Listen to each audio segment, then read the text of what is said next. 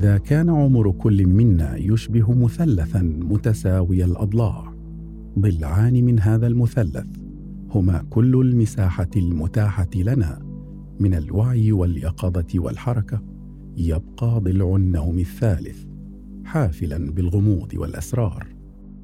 غير أن هذا المثلث متكامل الأركان فإذا تداعى ضلع منه لسبب أو لآخر تداعى له الضلعان الآخران بالسهر والحمى والاعتلال. فعلى الرغم من أن عملية النوم تستغرق نحو ثلث حياتنا لا يزال النوم الضلع الثالث من الحياة يمثل لغزا مدهشا حافلا بالأسئلة شحيحا بالإجابات. وفصلا يوشك أن يكون مثيرا من فصول تاريخ الطب والمعرفة العلمية. فمعظم ما توصل إليه الطب بشأنه ندين فيه للمئة عام الأخيرة على وجه الخصوص. قد يكون أرسطو هو أول من نادى بفكرة مغايرة وهي أن الأحلام ليست سوى انعكاس للصحة النفسية للمريض أي أنها رسائل من الداخل وليست من الخارج وأن الطبيب الناجح هو من ينصت مليا لتفاصيل الحلم وما قد ترشد إليه من اعتلالات نفسية محددة لدى المريض وهي مقاربة قد لا تختلف كثيرا عنها نظرية فرويد في التحليل النفسي القائلة بأن الأحلام وسيلة كاشفة عن اللاوعي والرغبات المكبوتة لدى الإنسان. ولكن معرفتنا عن الأحلام بقيت في حيز التكهنات النظرية المفتقرة إلى السند العلمي إلى أن حدثت الطفرة الكبرى لدى اكتشاف الصلة الوثيقة بين الأحلام ومرحلة النوم المسماة بنوم حركة العين السريعه وخاصة بعد ظهور تقنيات جديدة تتيح دراسة نشاط الخلايا العصبية في الدماغ بشكل دقيق وبالذات في منطقة الحصين أو قرن آمون التي تذهب عميقا في الفص الصدغي من الدماغ وهي المنطقة التي تلعب دورا مركزيا في قدرتنا على أن نتخيل ونتذكر ونحلم. خلال الأحلام تنشط في الدماغ خلايا عصبية خاصة خلايا تركيز هرمون الميلانين وهو ناقل عصبي في الدماغ وترسل رسائل مثبطة إلى مركز الذاكرة الأولية وهو مركز يعرف بمركز الحصين. فقد أظهرت دراسة علمية أن انتقال الدماغ خلال النوم بين مرحلتي النوم العميق أو المرحلة الثالثة ونوم مرحلة الأحلام حركة العين السريعة والذي يحدث حوالي خمس مرات في الليلة ينقل المعلومات من مركز الذاكرة القصيرة الحصين إلى مركز الذاكرة الطويلة ويعتقد العلماء أن هذا الأمر يحافظ على سعة كبيرة للحصين يمكنها تخزين الذاكرة خلال اليقظة. لم تسفر هذه الدراسات حتى الآن عن نظرية متماسكة أو متفق عليها للأحلام. ولا تقدم في أفضل الأحوال سوى فهم جزئي سواء لآلية تشكل الأحلام أو لأسبابها. هناك من الباحثين من يرى أن الأحلام تؤدي إلى تعزيز وتنشيط وظائف الذاكرة وقدرتنا على تخزين وتحليل المعلومات عموما. وهناك من يرى أن غايتها تدعيم حائط صدنا النفسي والعاطفي في التكيف والتحفز للأخطار المماثلة ورفع منسوب استعداداتنا لها. وهناك من يرى فيها آلية إدراكية لتعزيز القدرة على حل المعضلات وابتكار الحلول. ويشيرون في ذلك إلى الحالات الشهيرة التي نتج عن الأحلام فيها مقطوعات موسيقية ولوحات فنية. بل والتوصل إلى حلول لمعادلات رياضية معقدة والصيغه النهائيه للجدول الدوري للعناصر. وهناك من يرى فيها برهانا على أن الدماغ كمنتج لهذه الأحلام شيء والروح والنفس كمتلق لها شيء منفصل آخر. أظهرت الأبحاث أن الحلم قد يكون محفزا فعالا للتفكير الإبداعي وينسب البعض أحلامهم إلى أو ينسب البعض الافكار الإبداعية التي ظهرت عندهم إلى أحلامهم. والقدرة خلال الحلم على إجراء اتصالات غير متوقعة بين الذكريات والأفكار في عدد من مراكز الدماغ قد يولد مثل هذه الأفكار الإبداعية، مثل هذا النشاط في الدماغ لا يحدث خلال اليقظة وهو الاتصال بين العديد من المراكز الدماغ المعنية بكثير من الذكريات والأفكار والإبداع. لا يحدث خلال اليقظة لكن قد تحدث خلال الأحلام. ما زلنا نحتاج العديد من الأبحاث لدعم ذلك. نجحت الدراسات في إماطة اللثام عن العديد من جوانب الحيرة والغموض مثل التوصل إلى أن حالة الارتخاء الكامل للعضلات التي تشبه الشلل العضلي والتي تبقيك في مكانك فيما أنت مستغرق في الحلم وتطلق ساقيك للريح. اليوم تستيقظ أحيانا وأنت مرهق تماما من الجري لأميال طويلة. تلهث وتلهث؟ وأنت لم تبرح فراشك. كيف يمكن لروحك أن تشارك في ماراثون؟ وساقاك نائمتان لا تتحركان. كيف يبقى الجسم دون حركة في الأحلام؟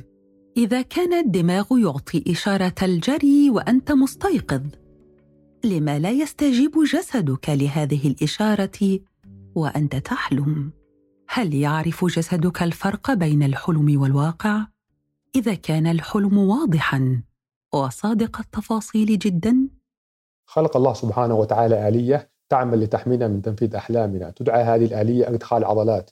وإدخال العضلات يعني أن جميع عضلات الجسم تكون مشلولة خلال مرحلة الأحلام ما عدا عضلة الحجاب الحاجز وعضلات العينين. وهذه آلية حماية حتى لا يقوم النائم بتنفيذ الجزء الحركي من الحلم مما قد يعرضه للأذى. وتنتهي هذه الآلية بمجرد انتقال النائم إلى مرحلة أخرى من مراحل النوم أو استيقاظه من النوم. إلا أنه في بعض الأحيان يستيقظ النائم خلال مرحلة حركة العين السريعة أو الأحلام في حين أن هذه الآلية آلية إدخال العضلات لم تكن قد توقفت بعد وينتج عن ذلك أن يكون في كامل وعيه ويعي ما حوله ولكن لا يستطيع الحركة بتاتا ويعرف هذا بالجاثوم. ولم يثبت أن له أي مضاعفات عضوية وهو إذا كان معزولا يعتبر اضطرابا حميدا لماذا يتحرك بعض الناس إذا في أحلامه؟ بل ويغادر مكانه ويقوم بفعل ما يمليه عليه الحلم ما هي عادة الأفعال المتكررة لمن اعتاد السير أثناء النوم؟ هل تقتصر على تكرار حياته اليومية؟ هل يمكن أن يقوم من يمشي أثناء النوم بما يؤذي نفسه أو يؤذي آخرين؟ هل يمكن علميا إثبات أن من يمشي أثناء النوم هو نائم فعلا أم يتظاهر؟ هل يمكن اعتبار من تعتريه نوبات السير أثناء النوم مسؤولا عن تصرفاته بمعنى هل يمكن أن تعد قراراته واعية ومتعمدة الحركه أثناء النوم أسباب كثيرة منها ما يحدث خلال الأحلام ومنها ما يحدث في مراحل نوم أخرى ومن أشهر ما يحدث خارج مرحلة الأحلام هو اضطراب المشي أثناء النوم والذي يصيب في العادة الأطفال وهو اضطراب حميد.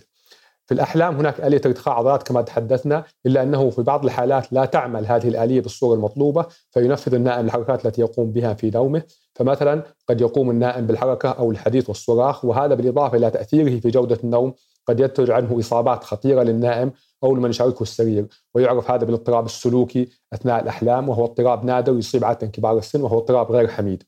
في الحالات الخفيفة قد تقتصر حركة النائم على بعض الحركات الخفيفة في الأطراف أما في الحالات الشديدة فقد تكون حركات عنيفة قد تؤذي المريض أو من يشاركه السرير وقد تم الاشتباه الجنائي في بعض الحالات بسبب شدة إصابة من يشارك المريض في السرير ويظهر أكثر عند المصابين بالأمراض العصبية التنكسية مثل مرض الباركنسون أو شلل الرعاش أو بعد جلطات الدماغ أو إصابات الرأس الشديدة كما أن بعض الأدوية النفسية وبعض مضادات الاكتئاب قد تسبب مشكلة وكذلك قد تظهر الأعراض عند مدمني الكحول عند توقفهم المفاجئ عن تناول الكحول ما هو مرض النوم القهري أو ال narcolepsy؟ ما هي أسباب هذا المرض؟ هو مرض يصيب الجهاز العصبي ويرافق المريض عادة مدى الحياة ويعتقد أنه مرض من أمراض المناعة الذاتية مثله مثل سكري الأطفال من النوع الأول وينتج عن نقص في إفراز ناقل عصبي في الدماغ يسبب اليقظة يسمى الأوركسين ويظهر هذا المرض عادة فجأة في سن المراهقة بين حوالي 15 إلى 20 سنة ولكنه قد يظهر في أي عمر من الطفولة إلى مرحلة البلوغ. وبسبب نقص المعرفة بالمرض بين المختصين في القطاع الصحي فإن التشخيص عادة يتأخر حوالي ثمان سنوات بعد ظهور المرض. وأعراض المرض باختصار هي نوبات نوم لا يمكن مقاومتها. الشلل المفاجئ آه، شلل وقد يكون في سقوط كامل على الأرض مع كامل اليقظة عند أي تفاعل عاطفي وخاصة الضحك، شلل النوم أو ما يعرف بالجاسوم. وهلوسة الأحلام التي تسبق النوم. مع بداية نوم يكون هناك أحلام كأنها هلوسة، وأيضا المصابين بالنوم القهري خاصة من النوع الأول لديهم قابلية لذات الوزن. يقول بهاء الدين زهير: أحتال في النوم كي ألقى خيالكم. إن المحب لمحتاج إلى الحيل. لا إن كان النوم عرضة للاعتلال واعتلاله ضربا من الابتلاء فإن النوم أيضا قنطرة لضفة أكثر اخضرارا من الواقع أحيانا. خلاص من عذابات الواقع أحيانا أخرى. ومركبة حب تأخذك لمن بعدته المسافة أو القدر أو الموت في أحيان كثيرة. قد يكون النوم بابا سحريا من خلفه وفي حجرات أحلامه. يركض المشلول ويبصر الأعمى ويعود الغائب ويزول الوباء. ليكون تذكرة ذات بعد رابع. تذكرك دائما بأن هناك قدرا أجمل ينتظر عند منعطف القدر.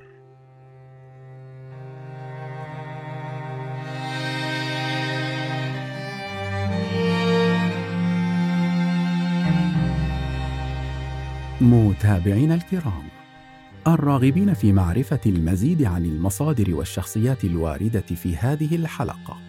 يمكنكم متابعة ذلك من خلال البيانات المرفقة بخانة الوصف وعلى حسابات 37 مئوية عبر مواقعها المختلفة. حتى نلتقيكم في حلقة قادمة من 37 مئوية دمتم بألف خير وفي أمان الله. Thank you.